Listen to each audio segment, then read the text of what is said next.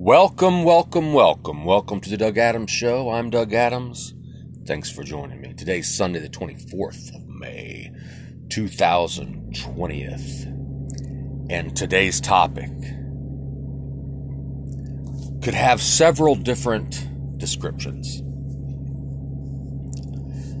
Life on Broadway, that could be one. Uh, living on Skid Row, that could be one. Pay by the week motels, that could be one.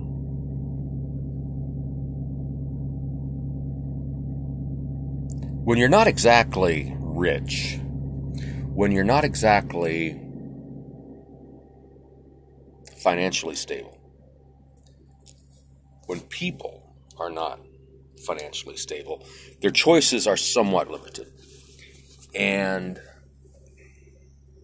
rather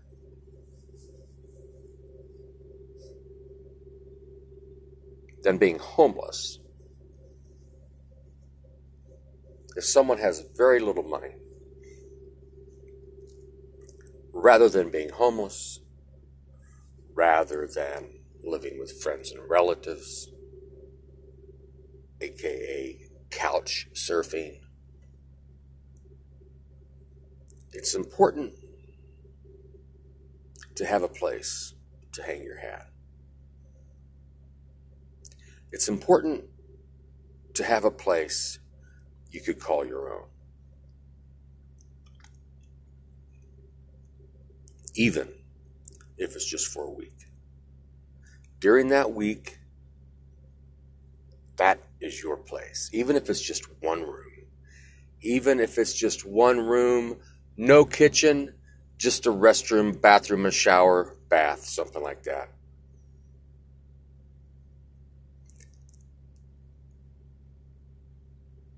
That space is yours. It is your sanctuary. And of course, yeah, it's your castle. It's your castle. Maybe for just a week. But for that week, it's your castle. I've lived in at least five pay by the week motels in Wichita, Kansas on Broadway. Life on Broadway. Life on Broadway. Uh, and actually, this is going to sound crazy. It was fucking awesome. It was fucking, fucking awesome. Um, I'm not sure if it was really that awesome when I was going through it. Actually, it was. It, but it wasn't like, uh, it wasn't like staying at a great resort or, you know, some great hotel, which I've been to, which I've stayed at. Trump Plaza, before it was called Trump Plaza, when it was just a plaza in New York City. Right by Central Park. Yes, I've jogged in Central Park. Yes, I've stayed at the Plaza Hotel. Yes, I went to the comedy clubs. Yes, I saw lots of famous people, but that's not what we're talking about.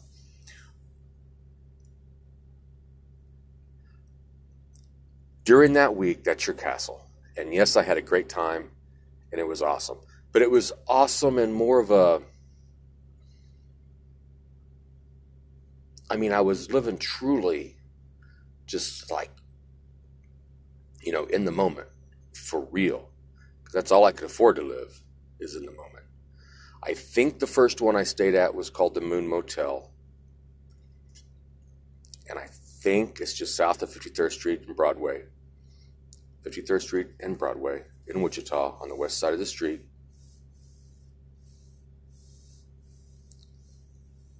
And uh, there were times, it's gone now, the, the uh, service station was right down the road. I would walk down there and I would buy a package of peanuts for supper. I'm not complaining. Okay. But that is living in the moment. Okay. And there were times where I'd have like a dollar thirty-seven, okay, or seventy-eight cents, you know, because my money went to have a roof over my head and a bed to sleep in. So it, it was awesome. It was just fucking real as fuck. Okay? Um, and I have the best memories of that. I know that sounds crazy. I know that sounds crazy. As a single male, my job was to watch out for myself, and I did. I also stayed I also stayed at Rock Motor Court, which at one point that's further I think that's further south. It used to be a long time ago, Rock Motor Court was actually a country club. It was built a long time ago. It was a country club. It was a fancy, fancy, fancy place. When I was staying there, it was still solid.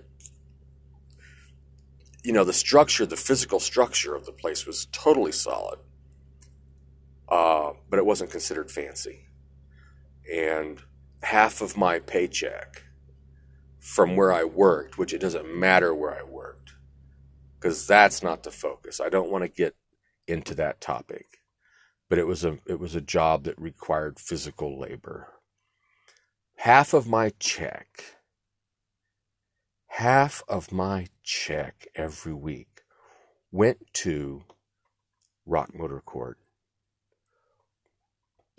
So I I would work from about five o'clock in the morning till about six thirty or seven or seven thirty at night.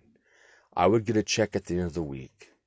Half of that fucking check went to the Rock Motor Court, so I had a place to sleep for a few hours and a place to take a shower. Maybe drink an orange pop from the pop machine. So I had a place to hang my hat. During those few hours, I was home. You know, someplace to call my own. And also at uh, at the Moon Motel, that was the same way.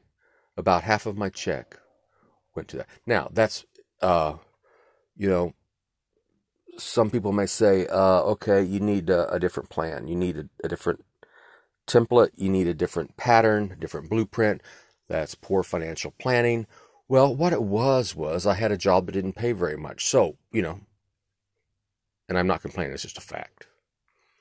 Uh, that was on North Broadway. Then on South Broadway, I lived in three different places. And in one of those places, it was uh, completely by myself. I was paying like 85 a week. And that's when I discovered uh, a, a book. A book that I think, actually, I don't think I know, helped change my life. There were two books, actually.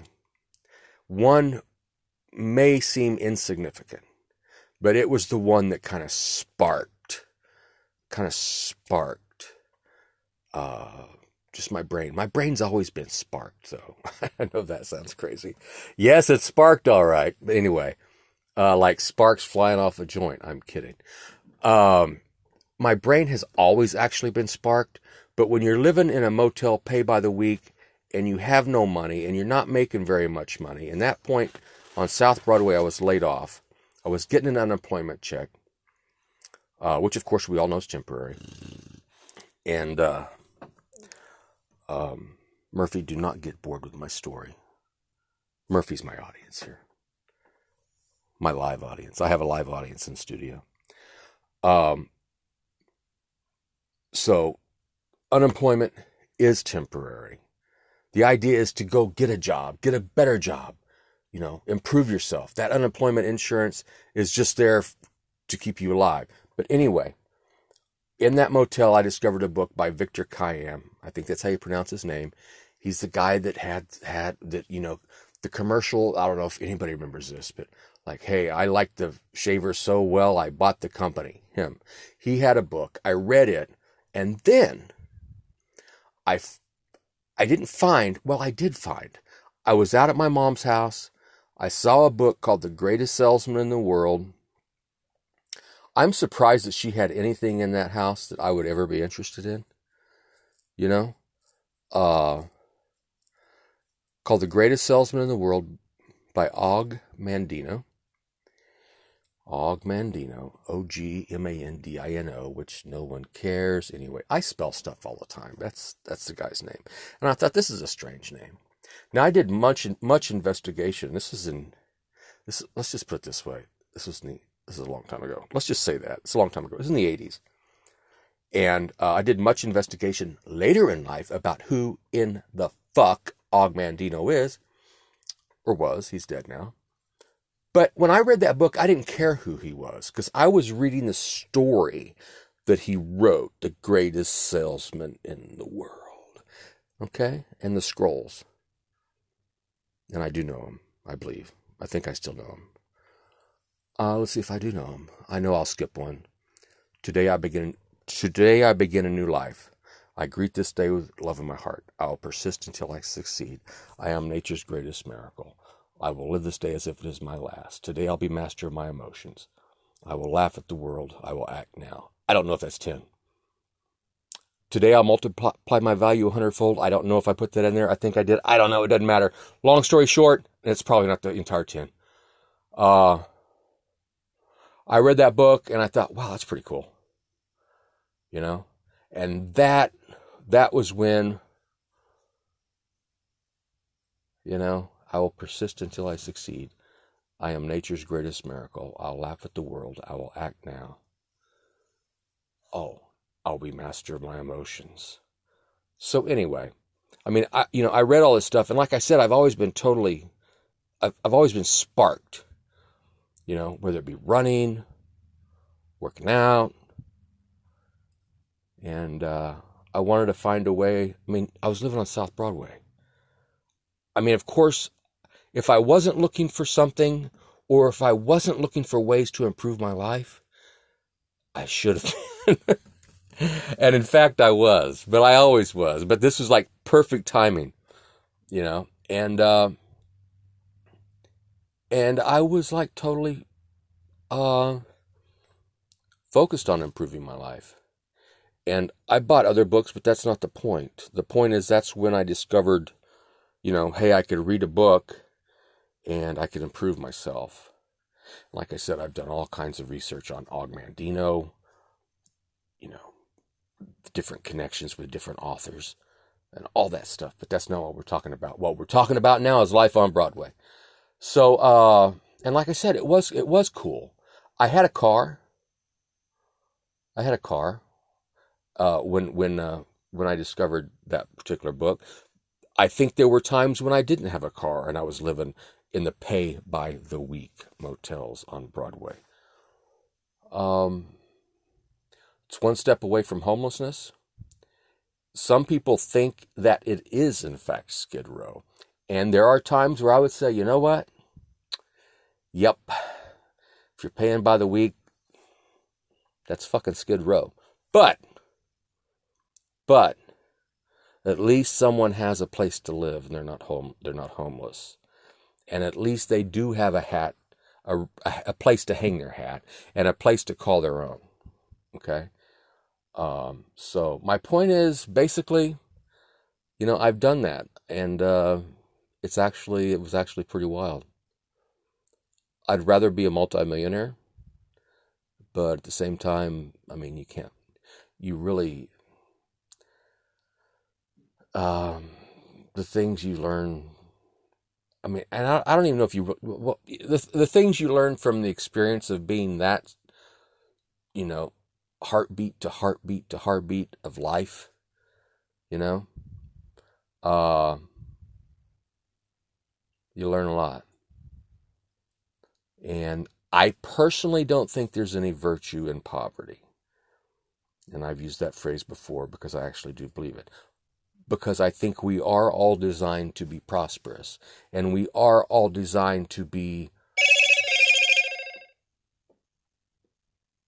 to be healthy and to um, you know, have a support system, be part of a support system.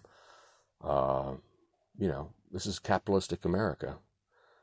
You know, speaking of writers, um, the writer in that case would be uh, Think and Grow Rich by Napoleon Hill. And uh, um, he talks about how America is a capitalistic society and about how uh, America assures us the opportunity to provide services uh, uh, in return for, you know, depending on how what the value of our service is, you know, is how much we'll make. Um, I actually used to have that phrase memorized, but you know, I don't have that memorized right now. I should. Let's see. Let's see if I could remember if I could remember that. Capitalistic America allows, allows and I, I know this sounds like I'm reading. I'm just actually reading out of my brain. Capitalistic America allows every individual the opportunity to provide useful service and collect riches according to the value of that service. Boom. Okay. See, I knew it was in there. Uh, that was Napoleon Hill. But that's and, and, and Think and Grow Rich is an awesome, awesome, awesome, awesome book. And I know the history of the book. I know how he came, you know, uh, how he came, you know, to to to write that book. Uh, Andrew Carnegie uh, allowed Napoleon Hill the opportunity um, to hang out with uh, Andrew Carnegie's connections, which should be uh, Ford, Edison, Goodrich, people along those lines. Uh, Carnegie wanted to put together what at the time was an encyclopedia. He wanted to put together an encyclopedia on because he felt like it was more of a science. Uh, success is more of a science. That's what Andrew Carnegie thought. And I believe that uh, Napoleon Hill was a writer for a newspaper in Kentucky, and he did an interview with him, and then, in fact, uh, spent a lot of time with him at zero compensation, uh, if I remember correctly, or just extreme zero comp, uh, extremely close to zero compensation by Andrew Carnegie. So he put together this uh, this philosophy, then finally reduced it down to a book, and finally decided after a lot of crazy stuff for it to be Think and Grow Rich by Napoleon Hill, and uh, and of course there's a lot of people connected to that it became much more than just a book, and Napoleon Hill's awesome. There are videos, but I discovered that book before. Okay, I don't know when the internet happened, okay? I can't tell you what date that the internet happened, but I will tell you this. I bought and read Think and Grow Rich by Napoleon Hill in the 80s, okay? It was the 80s when I bought that book. Uh, so whenever May have been late 80s, but it was the 80s. Um, and uh, so my point is, my point is, living on Broadway, life on Broadway, Skid Row, yes. My brain was sparked. And it was sparked already, you know what I mean? But those books kind of, you know, helped me. And at that time, when I first read that book by um, uh, Og Mandino, I wanted to start a t-shirt production company. Okay. It's like, okay, I could sell t-shirts. And you know what? I probably could. Now I didn't do it, but that's what I wanted to do because I knew I could, you know, I guess the phrase is monetize the word is the word. I wanted to monetize, you know, this energy, you know, and I thought, okay, well, you know, t-shirts. And I, I had a certain something I was going to put on that t-shirt. It never happened. It doesn't matter. Uh, but uh, so anyway, I was living like heartbeat to heartbeat, and uh, and I have no complaints about that. It was just me. Okay. Had I had a family, I would have had a different design. there would have been a different structure of my life. But yes, I did the uh, the pay by the week thing. Um, so Um, and you meet a lot of different types of people uh, when you do that. But that doesn't matter. You meet a lot of different types of people if you if you're a millionaire, if you're not a millionaire, no matter where you are, are in life, you're going to meet different types of people. Maybe the types of people you meet on Skid Row really aren't, or in those types of places really are not the most desirable people. Uh, you know, but uh, there's you know it's it's it's cool interacting with with people, isn't it, Murphy? Murphy is barking in his sleep. I, first of all, I have no idea what he's doing in his, sleep, in his sleep. If he thinks he's chasing rabbits, listen, or chasing whatever, I, I have no idea what he's dreaming of because I don't see him do that in real life. I don't see him like, you know, chasing burglars or anything like that. So I have no idea what he must be a superhero in his dog dog dream world. So anyway, I'm gonna go ahead and wrap this up with my little Thanks for joining me on the Doug Adams Show. And I mean it. Thanks for joining me. So let's do it right. Thanks for joining me on the Doug Adams Show. Remember, you don't have to show up pretty at the Doug Adams Show. Just show up, and we'll go from there.